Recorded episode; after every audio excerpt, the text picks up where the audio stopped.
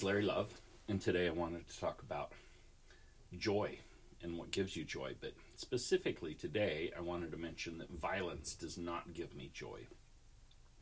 Oh, heck, we look at a lot of movies and we're so happy that the underdog can violently take over the bad guy, and, and that seems to give everybody a high, and I understand that part. In fact, I have a guy working here with me at Peak Alarm that we worked together as security guards or patrol supervisors at Davis Security 35 years ago. And I think about my background in different things. As a security guard, you're not supposed to use martial arts, even if you know martial arts. It's really difficult when you get into some situations because they had Leo and I at the Rose Bar and at La Frontera Salon. And La Frontera was a dance venue and a restaurant, and sometimes you have 700 people there. I mean, Los Bukis came. We had so many different big name bands come, and we had about 11 to 12 security guards there when they had that to control the crowd. We had different things happen. Oh my goodness, one time this guy got away from four guards, and we chased him out the door, and the guard in front of me slipped in the snow and hit his chin on the ground and split it open. I kept running. A lot of these people either were armed or had knives on them. We were armed. I had a 357 Magnum, and I came up at him, and he started to go up the fence, and then he turned around, came at me, and I drew down on him and it was not like the movies. I was nervous. He was nervous. He saw the gun. Of course, now I think a lot of like gang members they're not scared of that kind of stuff. But at this point, he respected it. I holstered it, handcuffed him, took him back. The police arrested him. But there's been very few times when something like that has happened. Uh, another time in a bar, in the Rose Bar, had a, a gentleman get out of control, and I had him on the ground, and his sister threw a full pitcher of beer in my face. And my eyes were stinging, and I, I was on top of him, and another guard came to help me. And I got home, and my wife smelled the beer, and she was really, she says, I don't want you doing this anymore. And when I went to church on Sunday, I didn't feel worthy or right to take of communion. I just didn't feel it. I couldn't do it. I just felt, oh man, what am I doing on the weekends? Because on the weekdays, I was a patrol supervisor and I would go out. I had a hundred security guards under me, and I would go out and drive around and check on the different stationary positions, and then go to different accounts. And we had other patrol officers that would hit accounts. So I did that, and that was that was interesting. It's not like being a police officer because you it's property protection. Pretty much your your guards are looking for fires, they're looking for breaks in the fence and mitigation and things like that. But I on the weekends we would do these bars and sometimes things would get violent. We had one guy handcuffed and took him outside and the officer that showed up said, Get those cuffs. Whose cuffs are those? And those were my cuffs. And he says, Get those cuffs off him. So he could switch cuffs. And he took my cuffs off him. I took my cuffs off him. He put his on him. And the officer picked this guy up and literally threw him into the back seat and he hit his head on the other side. None of this was ever videotaped because we didn't have cell phones at that time. Um, one officer even said, Oh, they don't have rights, they're illegal.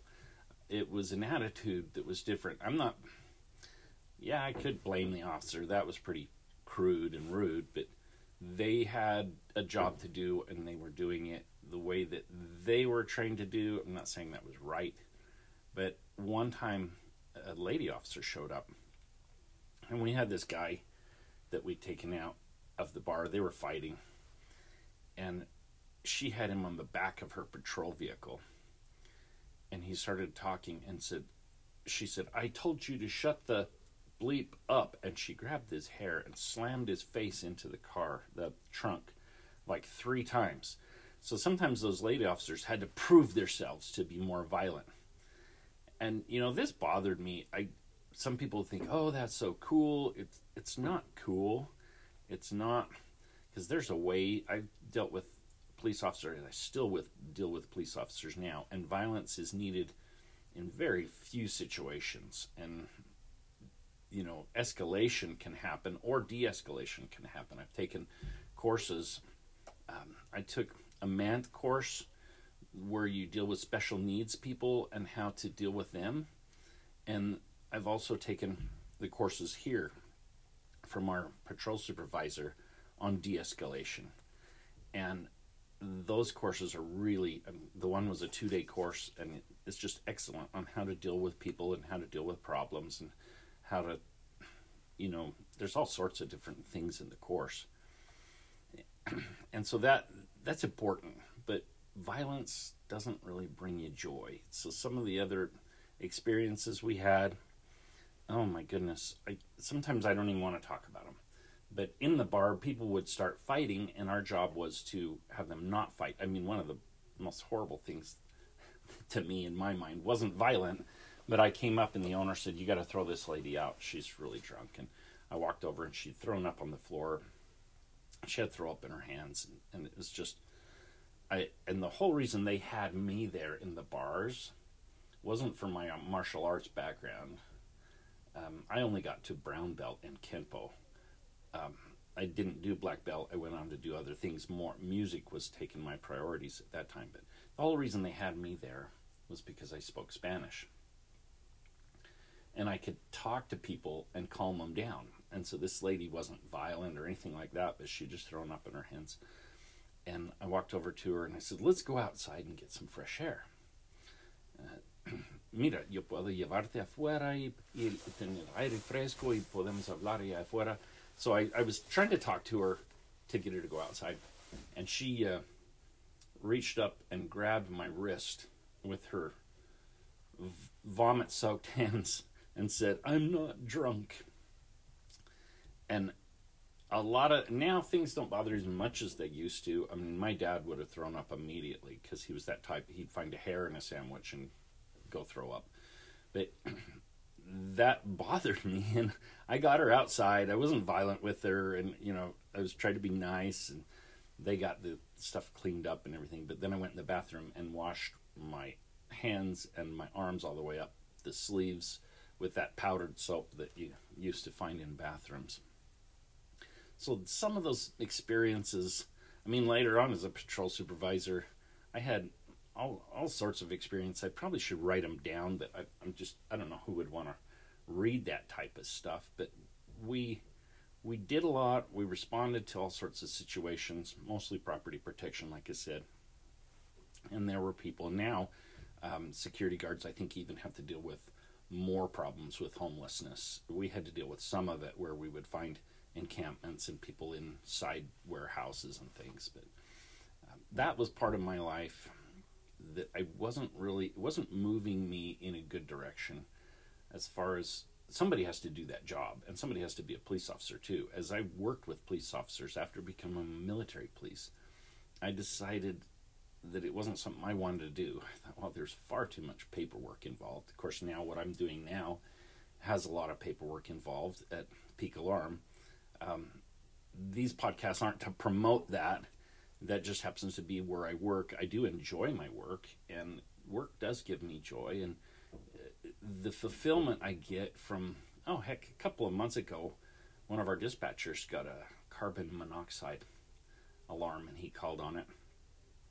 He couldn't get the people on the phone, so he called the fire department, and the fire department rolled out. They broke the door in and went in, and the whole family was overcome by carbon monoxide. They got him out, they were okay the family wrote a really nice note to the dispatcher. The alarm system did exactly what it was supposed to do. Because to me, I have an alarm system at home, but the most important part of my alarm system doesn't happen to be to stop burglars. I mean, I'm insured if they take my 15 year old TV, hey, have at it. but, but the the water sensor that I have in the basement can be invaluable to prevent a really bad situation because if you're at work all day long and there's a flooding situation and you don't know about it but if if you can get uh, heads up on it and have uh, be notified on that i have the smoke uh, detectors and smoke alarms. I have both. Smoke alarms don't send signals anywhere. Um, they're just normally they're the 120 volt with a 9 volt battery backup, or or they have just a 9 volt battery in them. Some of them are a 10 year battery now, but they don't dial. They don't send signals anywhere. Our detectors are tied to an alarm system, so we dispatch the fire department, and so that type of thing can really be more valuable sometimes than the other. In temperature sensors, depends if if your home is like a second home or something, and you put a temp sensor in there. If your house drops to 41 degrees, then you get a signal and it says, "Hey, your house is cold. Get somebody over there to check the furnace." Because if you don't find out about that, then the pipes freeze, and when they thaw out, then they're going to burst, and then you're going to have a flood. So that's part of what I do now. So mostly I do well, I do a lot of high-end cameras and access control that's keyless entry, and a lot of fire alarm systems, and it's life safety, and that does bring me joy knowing I am helping somebody. It's a job. Um, a lot of people say, "Well, I hate my job." I don't hate my job. I really enjoy my job. I don't think I could keep working here if I hated my job. So I've been doing this. I worked for um, fire and security specialist for two years doing alarm systems, and then American Security and Fire for 16 years, and now I've been at Peak for eight. I was on the DOPL board for seven and a half years, Division of Occupational Licensing in the Construction Trade Commission, so I was appointed by the governor, the acting governor at that time. So I am doing that now, but violence does not bring me joy. So I thought I'd just mention that. Um, some people get a real kick out of it. When when we did have stuff go down, and one of the guards would flash his flashlight because he was in a fight, it gave me adrenaline. It wasn't joy, and it was kind of a kind of a high feeling. You get going, you do those type of things, and then I mean we'd have people slash the guards' tires. We'd have all sorts of problems that we had to deal with, and it's part of my life experience, but it's not a job that I would want to do again. Of course, I'm an older person. I, I'm not really an older person now, but I have some life experience. And so I do appreciate the people that do those jobs. Um, I appreciate the job that I have right now. And I'm glad it's not in the high pressure sales field because I'm not that type of a person that's going to go and try and con somebody into signing here, sign on the line, and then get in and out. Um, Peak Alarm's a family owned business, been in, a, in business over 52 years. They have six offices. There's the plug, there's the advertisement. uh, Boise and Idaho Falls, and there's an office in St. George, an office in Montrose, Colorado, one in Ogden, one in Salt Lake. So Peak does a good job. They're the only alarm company that has their own central station dispatch and that's funny because I used to work in dispatch at Davis Security, and so I have a little bit of experience doing that.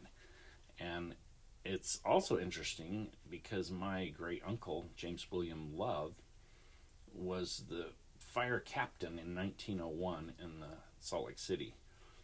And so they used to receive signals in on a ticker tape, and the, the it would if somebody pulled a pull station on one of the corners, it would send a signal. It'd punch like one, two, three holes in the paper, space in a hole, and then they'd open a book and find out where that was, and then they'd dispatch the fire department to put out a fire. And so it's kind of neat having that history because here we have a museum and we have a picture of that office that he was in, and I have pictures of him.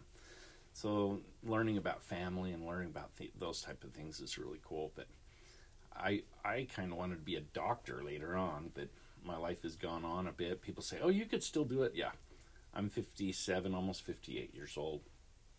I could. I suppose I could go back to school, but I do really do enjoy what I'm doing, and I appreciate those that do those other types of jobs. And I just wanted to uh, end with that. That's part of my life. With the, I didn't really go into much of the martial arts and the, but I did have some training and and those type of things with that. Have a wonderful day.